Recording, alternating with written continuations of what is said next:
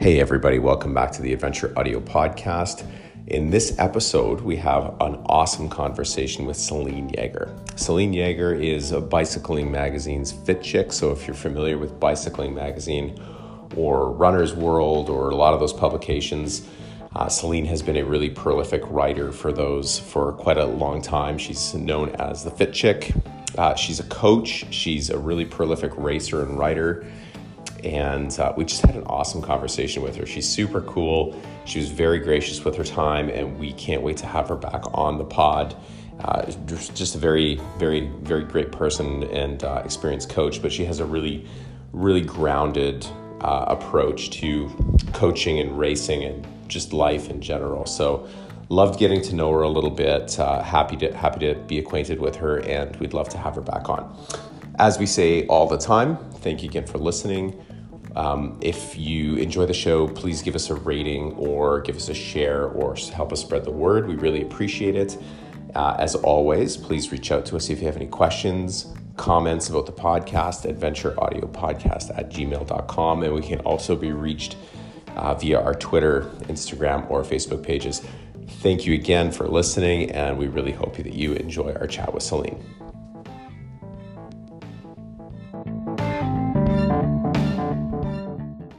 Okay. We are recording so we're here with Selene Yeager, uh, who is Bicycling Magazine's Fit Chick and a number of other publications. Selene, you can fill us in on all of those and author General Badass on the Bike, which is awesome. And full disclosure, this we are already acquainted with Selene. We have recorded a podcast. So uh, Selene's been very gracious with her time and has joined us again talk more about her new book Gravel and uh, just what she's up to in 2020. Happy to be here. I guess, yeah, thanks so much. So I guess we can actually, you know what, where I'd really start is how your past weekend went, because you told us that you were uh, scheduled to do back-to-back events in Florida. Mm-hmm. Uh, and then, or not, not this past weekend, but the weekend prior, I believe. Right, but I just listened to the baseline yesterday, and it sounds like that uh, went all kinds of different directions. so I'd love for you to walk us through how that kind of went.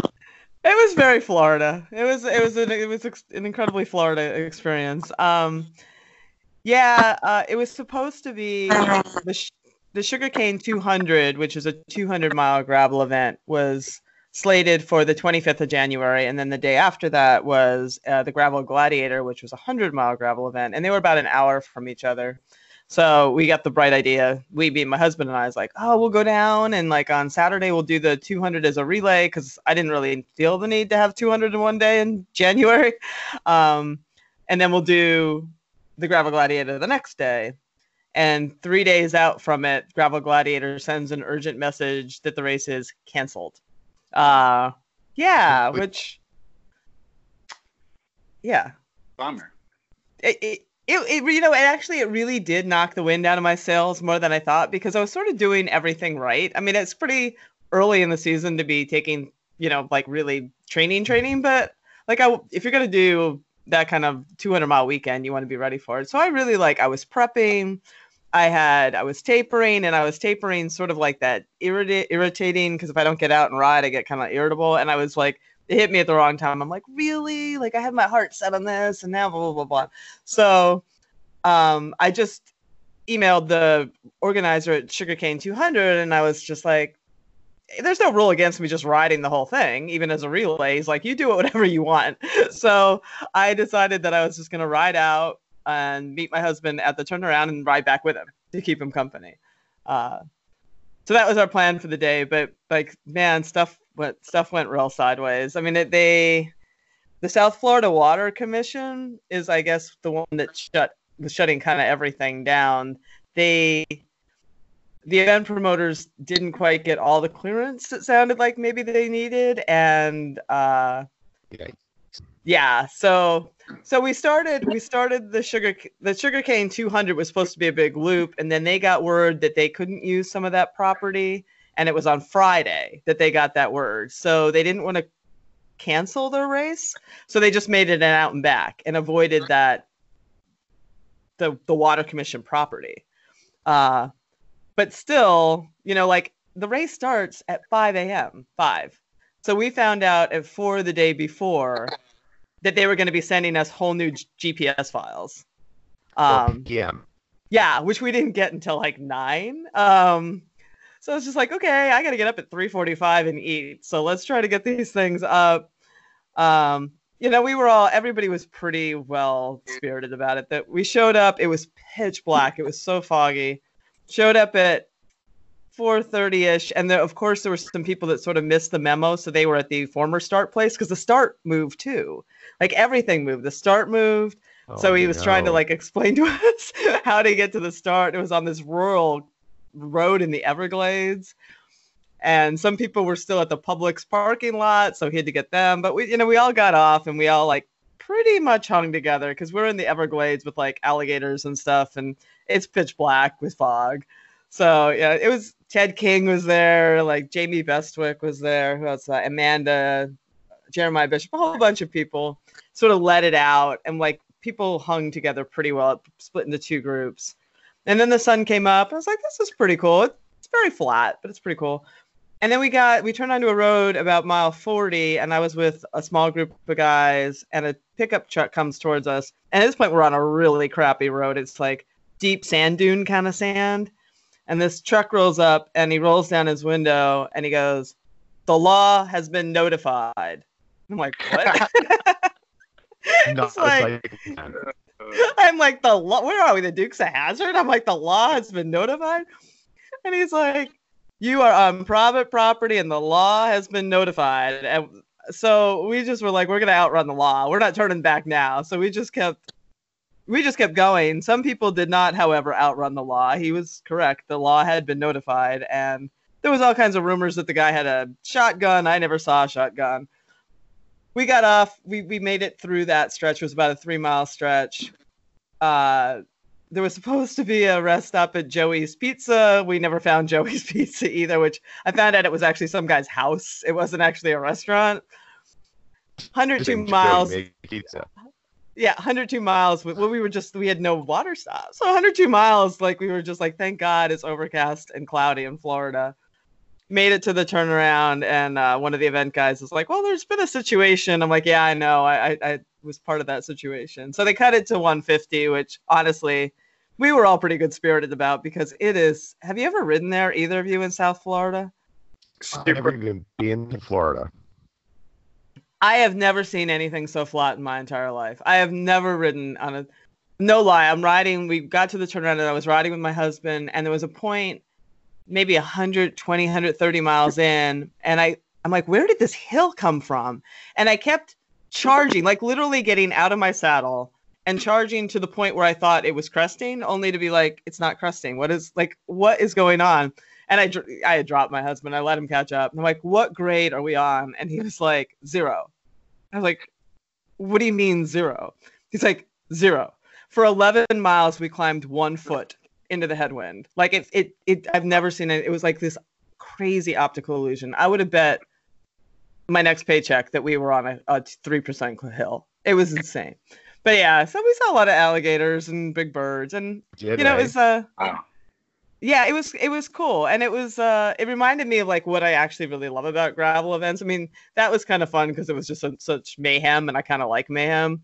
But it it's the best. It really is the best way to see a place. Like you can road ride through places, and you know, mountain biking, of course, is really great too. But but gravel, you know, you really get to like that's that's Florida. That is South Florida. You know, these windy dike, you know, like roads along dams and alligators, and it was just it was cool. In the end of the day, it was a it was a cool event. she did 150 miles. I did 150 miles, yeah, and that that you know what, Tyler, that was plenty. I was not sorry when he said it's not going to be 200. I was like, that's okay. I don't need 200 at this time of January right now. How long of a ride was that? Uh, I think it ended up we made really good time because uh, I was I was sitting I shamelessly sitting on Jamie Bestwick's wheel for a lot of it. so we we got to the turnaround in like 5:45, which isn't bad. Nice. Um, for 102 miles, and then so I think the whole thing took maybe nine, yeah, about nine hours for 150. That's, that's really fast. So It's- how did you get, how did, how did this how did you get started in all this craziness? In like gravel riding? Yeah, yeah. Yeah, you know, I um We I like always your cat, like your cat. no That's Lola. Yeah, they they said I got a cat joining me. Um we here in PA, we have we'd always had all these events where we would just do some gravel, you know, on our on our road bikes, but it was fun, but it was uh, sometimes type 2 fun because there was a lot of flats. You know, I mean it it's there was it definitely the bikes weren't always up to the challenge, but but we were. Um and yeah, like Tora Battenkill is sort of in my backyard, and Hell of Hunterdon, which is in Jersey. So those sort of spring classics were always part of the DNA of where I live and ride. And ride. Yeah.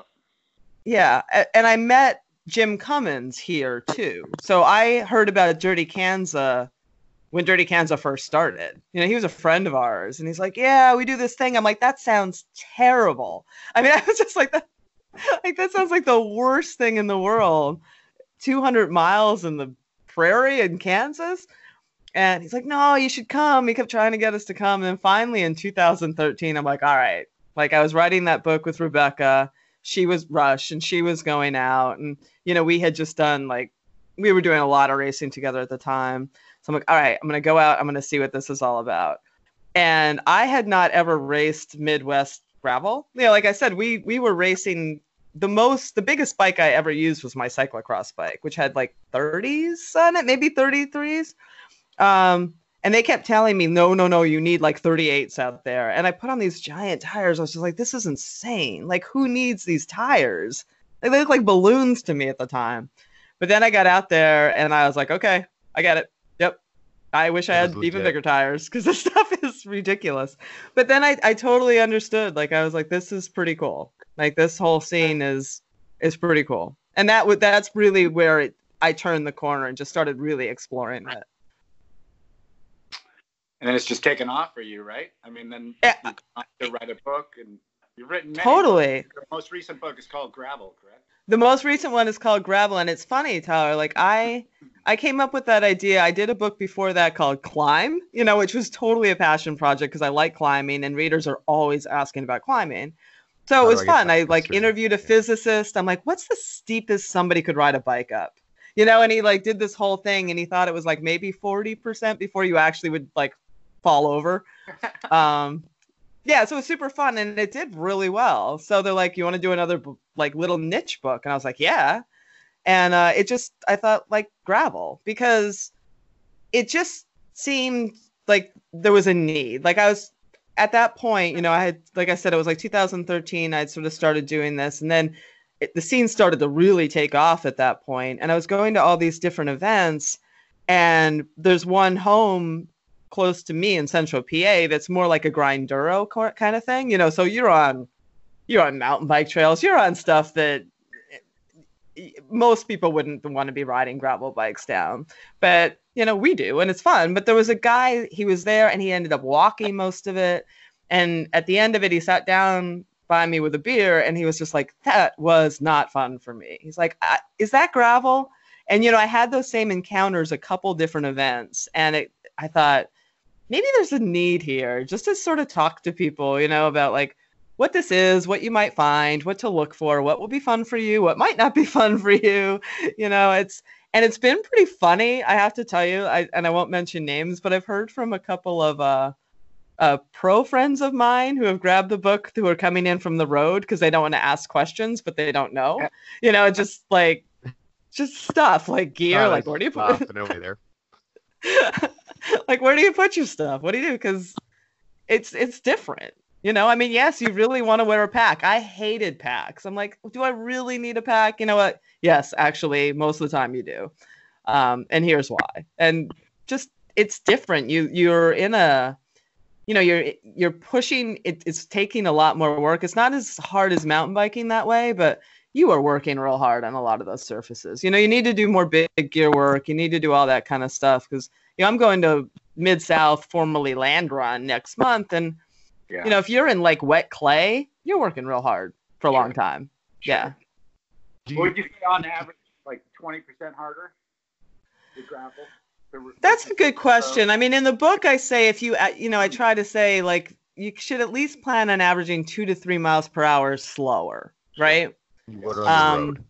Yeah, then the road, then the road. Like, because a lot of people, you know, like I remember Patrick Brady when we were talking about his first foray to Dirty Kanza last year, and you know, I think in his head he's like, "Oh, I'll do 15, 16 miles per hour," and I was like, nah, I don't, I, I I don't, I don't know if you'll do 15, 16 miles per hour. You know, sometimes you're going into the headwind downhill and you're going eight, so you might want to adjust your expectations because you're out there a long time and people just aren't used to that, and it takes different fueling, hydrate, all of it. It like it, you have to think a little bit differently. Stuff flies off your bike. You know, like you have to have your stuff very cinched down. It's a lot of there's a there's a learning curve for sure. What's Yeah, what's and the number one thing that people don't know about? You know, where they learn that. What's the um, biggest thing that they learn right away? You know, is it like yeah? You know, carrying I want to. Water- 'cause, you know, Well, I think- water bottles when But I was gonna say what they bottles. learn right away is their stuff's flying off their bike. Is what they're learning right away. Yeah. Um, because when I first went to, I learned that the hard way. Like I went to do a shakedown ride. Like I had not really ridden my bike on the kind of stuff I'd be riding on the first time I went to Kansas. So like two weeks before, I'm like, oh, I'll do a shakedown ride. Oh my lord, everything. My saddlebag flew off. My my bottles were shelling. It's like this is. I'm so glad I discovered this now. Um, and, and equipment has gotten much better. But honestly, Tyler, the thing that I think that people uh, learn the hard way, which is what people always learn the hard way at, at these kind of events, is nutrition. I, nutrition does everybody in because you're burning more calories, you're using more energy, and you really need to practice that stuff because these events are also quite long. And I, you know, in my experience, I think you can get away with anything nutritionally for like yeah five hours maybe. But once you cross over that five, and especially once you start going into eight, Yeah, uh, everything catches up with you. yeah.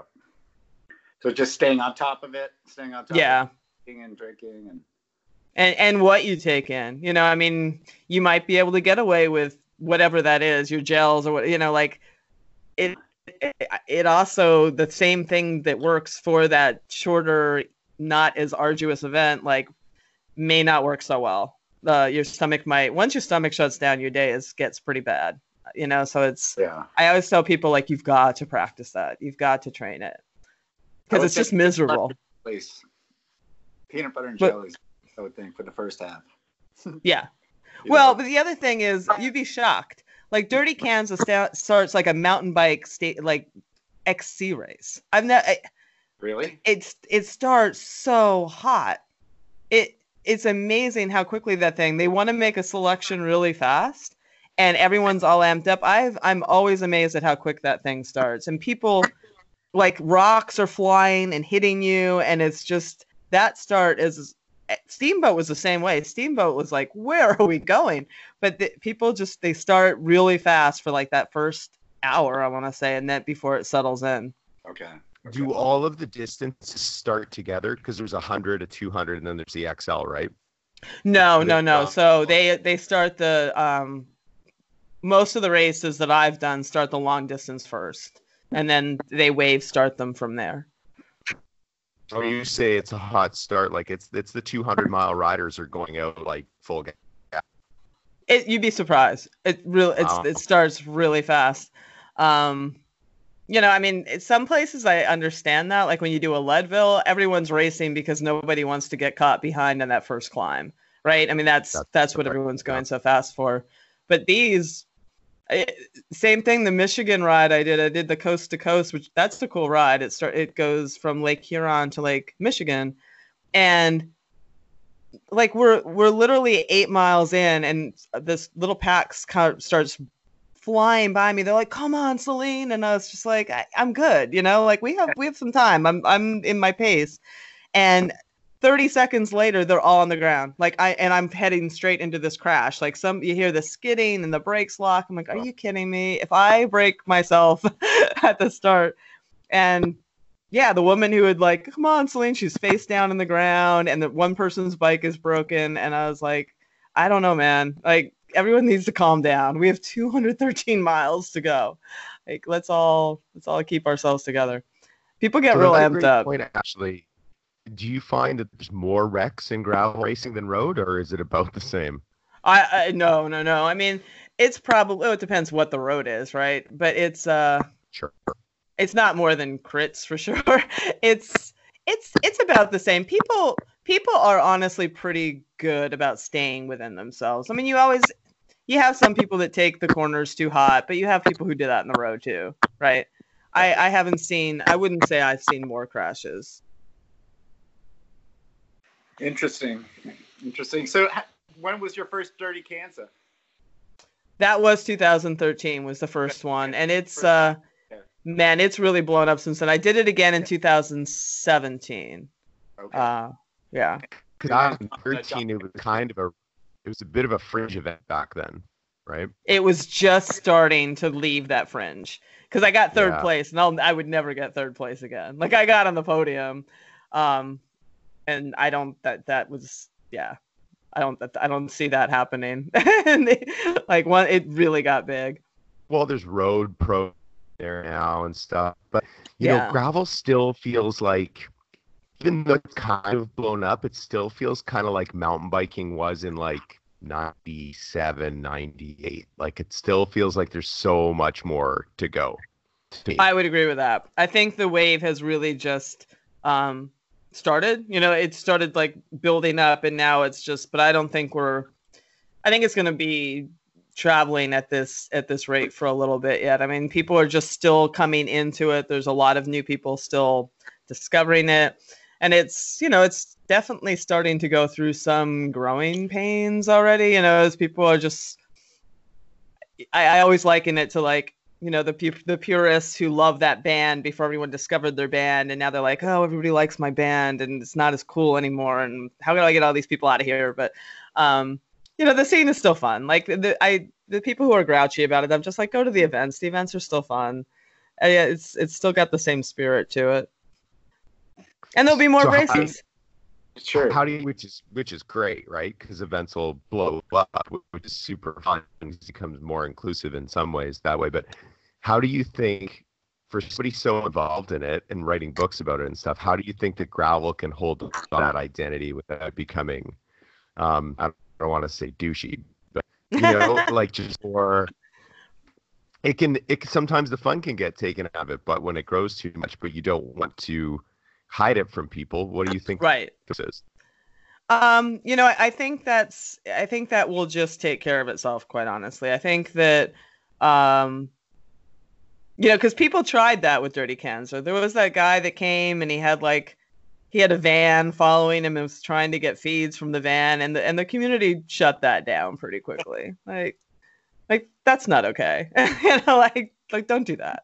Um so I, th- I think that it's self. I honestly think it self polices pretty well. I think that it is going to change. Everything changes, and you will have events like Steamboat Gravel is very much. It's it feels like a, a pretty serious road race, honestly. Uh, you know, it, it's it's pretty hot. It's pretty professional. It's pretty tight. It's still it's still a lot of fun. You know, there's still a party at the end, and everyone does the same course. But it's it's a different vibe from you know other smaller grass more grassrooty events and i i think that you just want to find what there's so many now just just find the the vibe that works for you Yeah, it seems like events are popping up left, right, and center. Didn't you just go preview the the new uh, course down there in what, Arkansas? the big sugar yeah, which is an interesting one because that's the first one that lifetime has launched ground up Yeah. and yeah that'll be that'll that's gonna be a that's gonna be a hard event that that place is sharp and punchy Really? Um, yeah, yeah, yeah. It won't be. You won't be able to like hang together very well on that one. It's too. It's kind of like where I live. It's just uh, you're always going up or down. It's very punchy. There's not much in between, and that breaks things apart pretty quickly. You know, you'll have. Yeah, which you won't have- a good thing for safety, though, right? I, in Yeah. my opinion, like I've I've been involved organizing some photos in the mountain bike race, and um, you know, we strategically love to have a big climb early because it just gets safer faster because it blows up the group, right? Totally. Have you ever done Leadville? I mean, whenever I, I I'm always No, it's a amazed there aren't more list trip for crashes me, there. Totally. starts it's, that's about- one of the most intimidating parts. it starts like f- almost four miles of a almost like a downhill. It's very it's crazy And on the road. Right? Yeah, yeah. Dark, Mountain bike pelotons are terrifying. Yeah. totally. These are people who, you know, uh, I, I'm sure there's a lot of talented riders in there and that are more situationally aware, but there's also a lot of people who who train around by themselves and then they're in a group of 2,000 bikes. That's scary. Even when it's a professional peloton, a mountain bike peloton is a difficult thing. You know, the bars are very wide. I mean, it's just not as it's just a little little different. And then, but everybody, I get that one because no one wants to be behind the conga line at St. Kevin's because as soon as you know it climbs up, there are people who go into the red immediately, like as and start walking. And once somebody puts a foot down in front of you, I mean, you don't want to walk Right. up that whole thing. You know, Yeah, we talked about that with Evan Nelson. It's uh, the corral. Oh, is, yeah. you know, Yeah. really impactful, right? Because if you huge. so narrow at that climb and you're suddenly you're 30 minutes behind your sort of splits of where you were hoping to be, right? Yeah, that can that can make or break a day for sure. At that point, Yeah, it can affect a big buckle or small buckle or finish at all, right? yeah, Yeah. Depending on what kind of pacing you're doing, which is interesting for sure. So what what do you have? Uh, what other plans do you have this year? Well, this year I just uh, I'm going down to Mid South next month, which is formerly Land Run 100, which Oh, is the one in Oklahoma, Sure, awesome. and I'm hoping it doesn't rain, because that one is it has it's that beautiful red dirt that turns to pottery.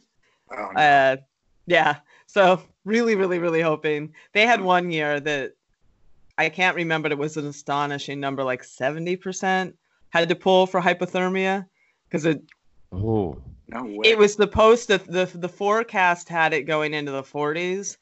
I think it never got above 36 and people just were not dressed for it. They weren't ready. Um and they just got hung out in that they got stuck in the clay and just there was a lot of people that ended up uh, going to the local medical center for hypothermia that year. So I'm going to be prepared for pretty much whatever. Hope, hope, like expect for the worst, hope for the best kind of situation.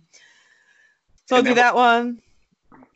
Um, unpaved, which is here in Central PA, oh, cool. 120 miles. Really beautiful.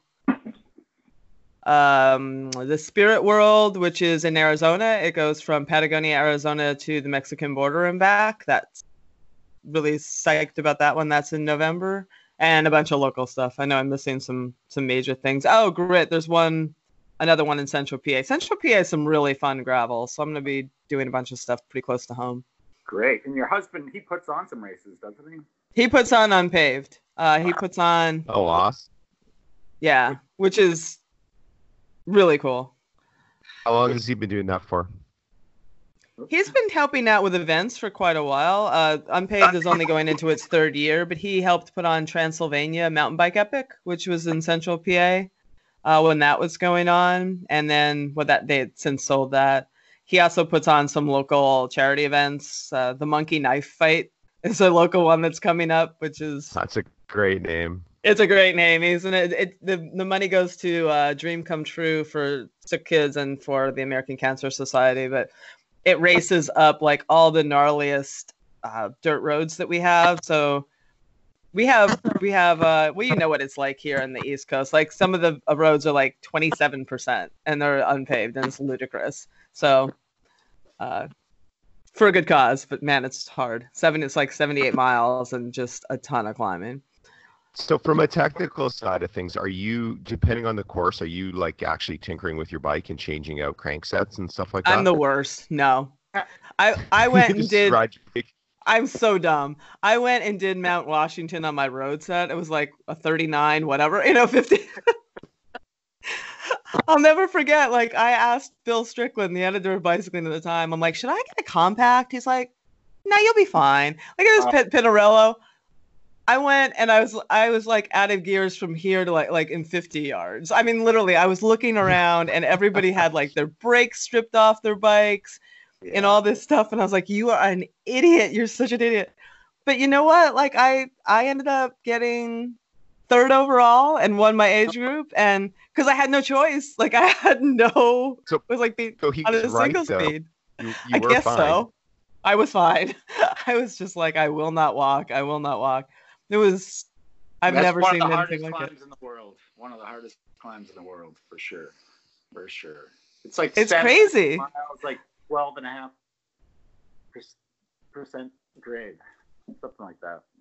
Oh yeah, no, I mean it, it averages it's even I think it averages even more than that. It, it goes it's it's ludicrous. It spends a lot of time at 18. I'll tell you that. Like it spends an awful lot of time.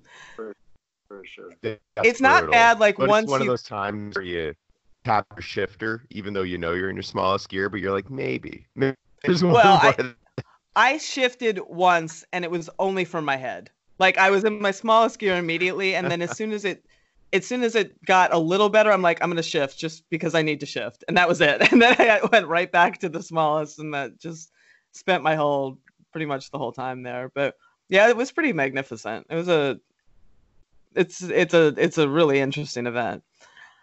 But yeah, no, I'm dumb. I mean the answer to your question is no. I'm I I'm so bad with that stuff. I have gotten better because tires make a huge, huge difference. So if there's something that I do pay more attention to than I used to, even I try to be more diligent about my tire selection because I hate, hate, hate getting flats. So I like to like have the right tires that for the conditions that are also durable because there's nothing there's nothing big bigger drag for me than just like sitting at the side of the road changing out my tires. And are you usually racing on um, 60B or 700s? Am I usually racing on what? I didn't catch that. Uh, wheel size. Are you are you going a smaller wheel size like a 650B and a and a I tire? haven't. I have not embraced that. I am a 700 Oh, no? cc girl. No, I don't. I just can't get used to it. It feels. It just feels. I know that the circumference and everything it's supposed to measure, but it doesn't feel the same to me. I am a. I'm Really? a Okay. 700 person. Yeah. and how wide a tire will you go on a 700? It depends on what bike you're riding, obviously. Yeah, I have an open upper that I use most of the time, and I have 38s, and that seems to be a magical. Like that's just right for me. Like I think uh, they they they kind of set up a pretty wide 38, and that gets me through pretty much everything. Um, you know, if I'm doing something more of like enduro-y style, then I'll go to I'll I'll go up to almost like a 50. You know, sure, Wow. but uh, yeah, no, I I I like a 38 700. Interesting. That's the really exciting part of gravel too, is the bike tech, right? Like, I mean, It's got, at it's where- gotten amazing. To your point, people started doing this on road bikes, cross bikes, and now not only is there a whole subset of of gravel bikes, but there's there's bikes that you can run two wheel sets on, and it's they're perfectly suitable road bikes and gravel bikes, and they've gotten wide tires and discs, and it's just and and we're really just scratching the surface. I think in five years we're going to see really crazy stuff. Who even knows? Well, I already are like, because it, it's running this giant spectrum. I've just t- I just tested that one, the um, Niner Magic Carpet Ride, Right. which is Uh, dual. It's a full suspension gravel bike, and it is not a mountain takeaway? bike. I wish it was lighter. Is my only takeaway because if it was, it would be the perfect bike. It is. It is so planted. It's amazing. Like I took it down like some stuff that's always really sketchy that I test bikes on, and I didn't touch the brakes or like skid at all. Like it's just it it works amazingly well. It's just a little heavy for a lot like a long climby event. I just if it was a little lighter, it would be it would really really be magical. But I'm like this is starting something. It's definitely uh, you know, I, I rolled my eyes real hard when I heard that that was coming out, and I ate every word because it's man over stutter bumps, you know, the washboard stuff, and it just Yeah. disappears. And if I was going to do like a DKXL, if you're going to be out there for days, then who cares, right? Like Right. maybe that weight doesn't is- matter. What's two and a half pounds at that point, right? Uh, Yeah, I mean it's uh, but you know, I also went out and tested the uh, the evil chamois Hagar. Have you seen that one? I've heard of that one. I've heard. I have. I have. Also, a, that's a pretty killer name. Yeah. they are proud of it. It's got a 66 degree head angle on that thing. Like, Wow. wrap your head Yeah. around that. It's like a chopper. I mean, that you're Yeah. you're looking fun. at your super slack, but yet a pretty steep seat tube. It's a really interesting, interesting bike. Uh, That sounds like it wouldn't respond really sharply though.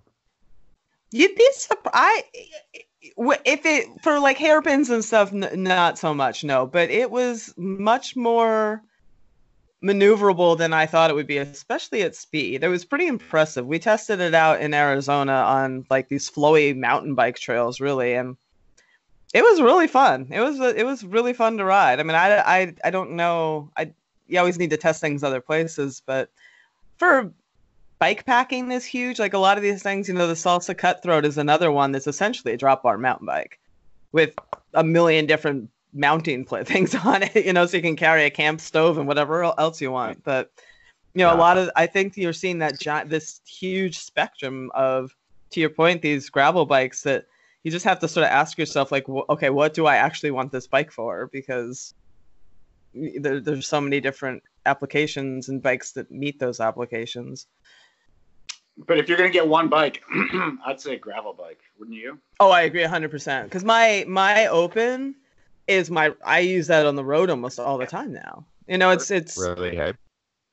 yeah because I it's it's it's not slow, it's not heavy, and it's uh it's it leans a little more towards road geometry, and it just opens up. You know, like today, I went out today, and it's February, and there's crap all over the road in Pennsylvania because it's like cinders and salt and potholes and and who cares? Sure. You know, like it, it, it it's just it, it- they're very relaxing to ride because you're not just like worrying about pa- being on pristine pavement. You know, you can go like through a park on a cinder path. It, it just opens up your riding possibilities. Absolutely. Totally.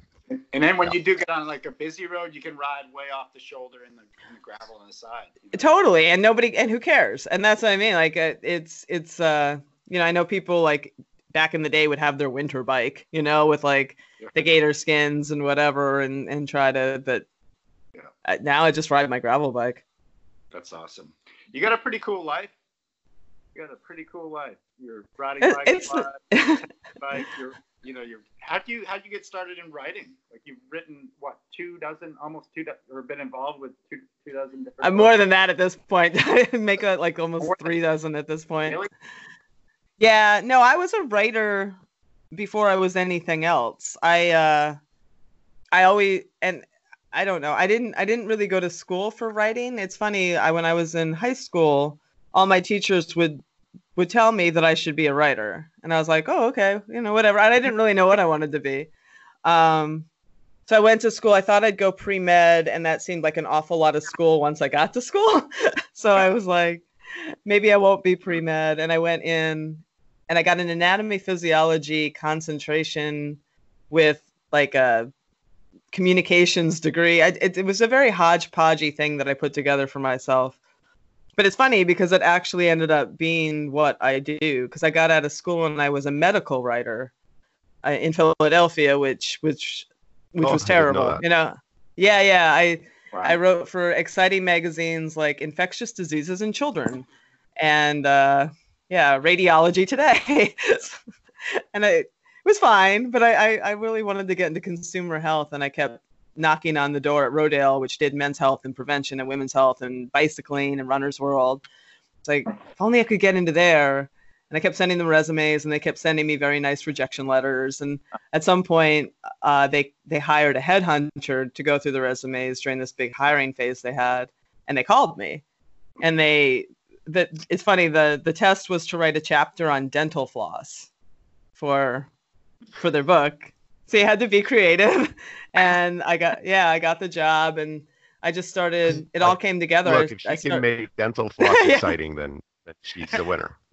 That was the point you know that was that was the point and it was it was a really that was what that changed my whole entire life that job getting employed by rodale and it was with their book division at the time just set my whole course because i met everybody at bicycling and at the time i was just riding this hybrid. I like I was that geeky girl that just always liked to ride my bike. I didn't know I never knew anything about anything. I didn't know the Tour de France existed. I didn't know people raced bikes. I lived in, you know, a small coal town where people wrestled, played field hockey or played football. You know, I didn't know right. I didn't know anything. I just rode my bike cuz I liked to ride and I used to want to see how far I would go on it. And so when I started at Rodale and the bicycling people were like, "Oh, you should come out." And I was like, "Well, okay." And then they were like, "Well, you should like get a real bike." And I'm like, "I have a real bike." They're like, mm, "No, maybe you should try one of these." So they got me on a road bike and they're like, "Maybe you want some padded shorts." And I was like, "Oh, okay." Yeah. Like, you know, or clip, you know, shoes that you clip in. I like they're like, yeah, maybe you should race this thing. I, I just had no idea. And they kept sort of like helping me along and I entered a race and won the race and started mountain bike racing and uh, yeah, it, it, all just I, I, feel very fortunate. It all went it all went from there. You know, it's not been it's not been without its bumps and stuff, but I feel I feel fortunate every single day that I found my path and I found my people. Like every single day, I feel incredibly lucky. I did never thought when I got on this road that I'd still be on this road, and it's it's pretty cool that I am. That's great to hear. That's great to hear. Yeah, it is extremely cool. So, do you people find book, trouble? Do you have a favorite book that you wrote? Wow. Oh, good question.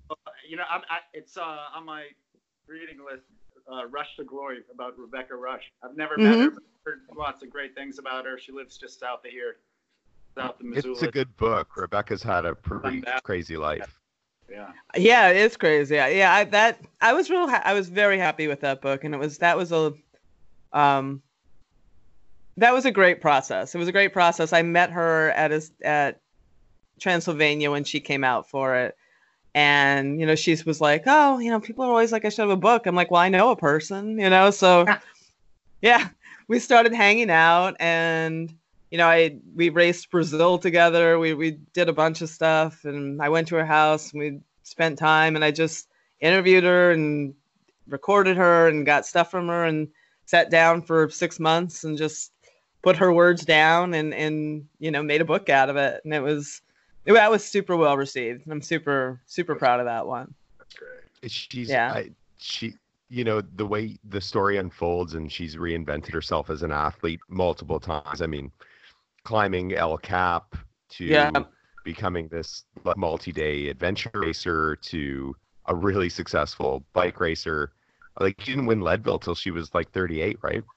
Well, that's Something the funny like thing. Like both Crazy. of us were we're the same age and you know, we both came kind of pretty late into the game. Like I didn't do I mean, I I was racing locally, but I didn't start doing all that stuff until pretty much we met each other. I had just done Ironman, which was kind of a fluke, but I ended up going to Kona and uh you know, then I got picked up by a mountain bike racing team and she and I ended up racing together, but that was all through my 40s. Like I and I also feel super lucky about that. Like, you know, you start something that late and women I think have a, a little more even leeway. I, I I I don't have any physiology to to base this off of, but I I think women in endurance can go even longer. I mean, men can too, but you have, you, you have some longevity in the sport when you race that long and those distances. Uh, but you know, you have nowhere to go but up. You know, I started at 38. She was the same age, and just like for a while, like you can you can race for a very long time, and I feel really real fortunate about that too. You can, which is super cool and super inspiring. And we we talked to um we talked to Dean Karnazes about about endurance running. Oh yeah, I heard that and, one. And you know, like like Courtney Dauwalter winning winning the race across Utah by like eight hours. So it seems as though as as distances get longer, women aren't only just catching up to the men, but they're actually beating them a lot of the time, which is well, awesome. the yeah, I mean, tran- the transcontinental, the continental divide. I mean, the, you know, all those kind of things. I mean, it, it becomes very equal. I mean, Tyler, you would ask me about one of like one of my favorite books is the one I did with Stacy Sims, uh, Roar.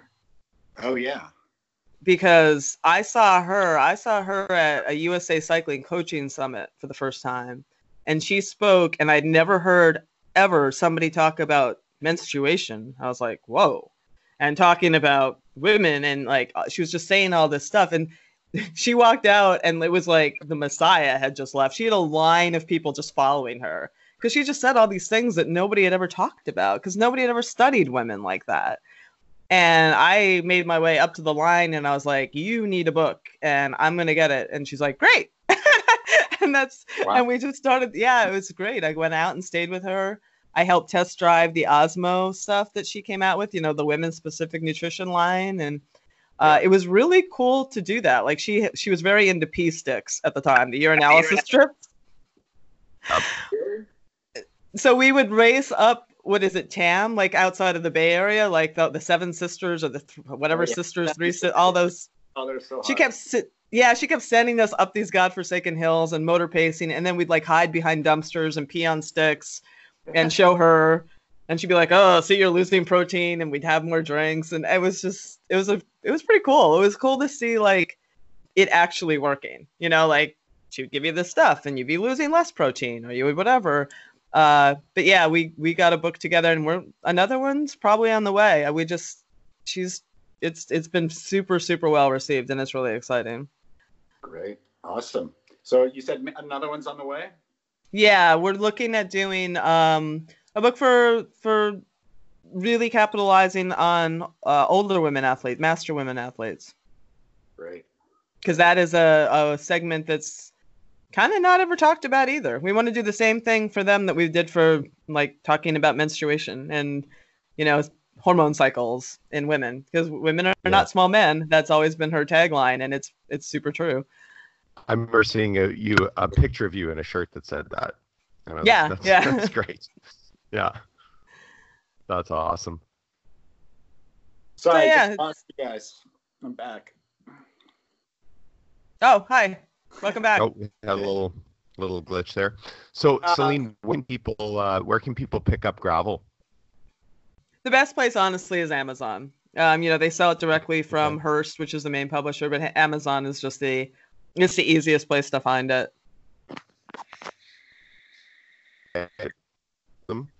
And and where can people follow you on social media? I am at um, on Facebook. I'm at FitChick Selene Yeager, and I'm at FitChick3 on Twitter, and uh, same thing on Instagram. Those are the three channels that I use most. I put most of my work still up on Facebook because the community. It's I know people bash on Facebook, but I have like really good conversations with uh, readers on my professional Facebook page. And Selene's yeah, got a great website, seleneyeager.com. Awesome. Yes, I do. Yeah. yeah. and people can also hear you on the Paceline. Yeah, almost weekly, right? Yeah, we try to get up weekly. Uh, once in a while, it goes by the wayside. You know how those things go, but like pretty totally. much every Thursday, we get we get a podcast out. That is awesome. We should reach out to Patrick and have him on here too, because he's had a pretty, pretty epic uh, life in the bike world too. Yeah, he's been he's been involved in many facets of the uh, of the bicycling uh, life. Yeah, yeah, lots of like, you know, lots of going to Interbike and all of that kind of stuff, right? He's been really around.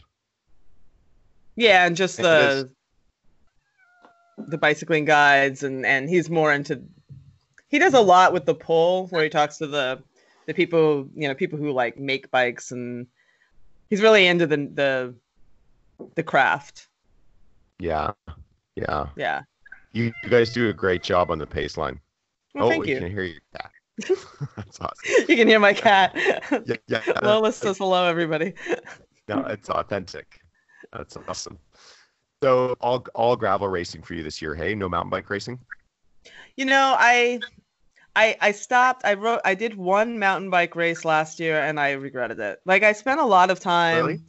Yeah. I I, I joined that mountain bike racing team first in 2010 and I that's all I wanted to do. I loved it did Cape Epic, did Brazil, did Cuba, did Israel, did like all the NUE stuff.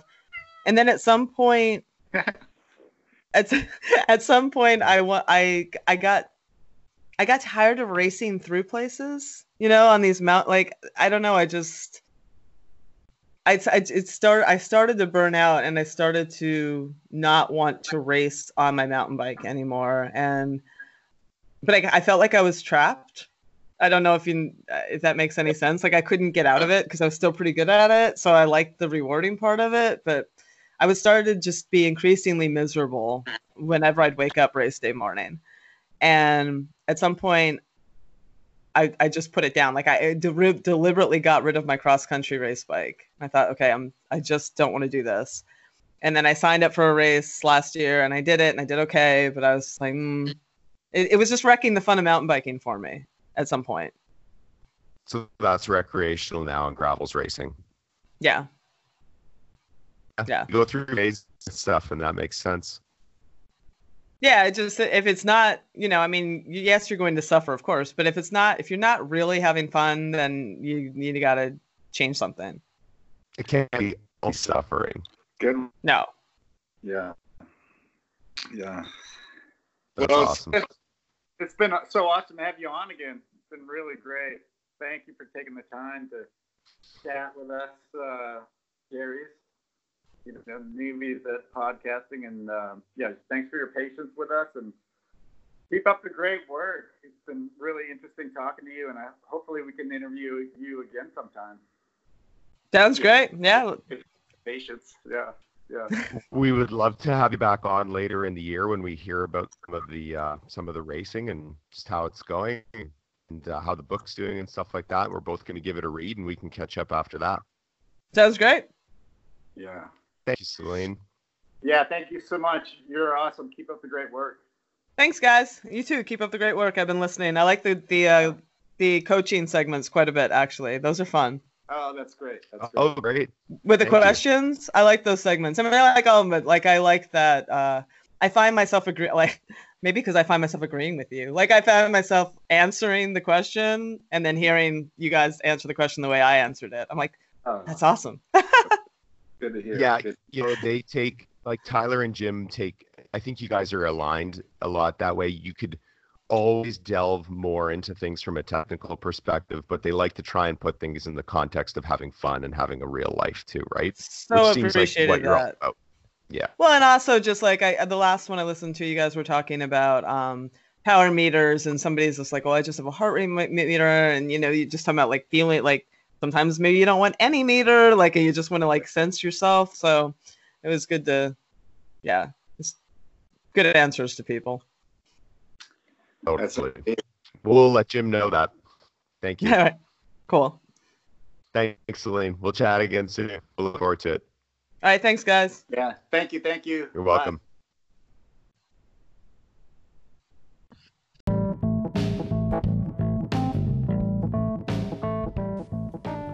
So that was what we hope to be the first of many conversations with Selene Yeager. Thank you again, everybody, for listening. Uh, if you enjoyed the conversation, if you'd like to get more content from Selene, uh, as we said earlier in the show, and as we mentioned during the podcast with her, uh, she's written a bunch of books. She's co authored a bunch of books. She's been involved in a lot of things. You can listen to her on the Paceline podcast, which she co hosts with Patrick Brady, which is really, really great content for people who are into cycling stuff uh, and we would, uh, as we said before, we just really love to have Selene back on. What a, what a great person and, and uh, wonderful person to chat with. Thank you again for listening to the podcast. As always, love it if you could help us spread the word and shoot us messages, adventureaudiopodcast at gmail.com or Instagram, Facebook, or Twitter. We are Adventure Audio. Thank you again for listening, and we will be back to you very soon with another episode.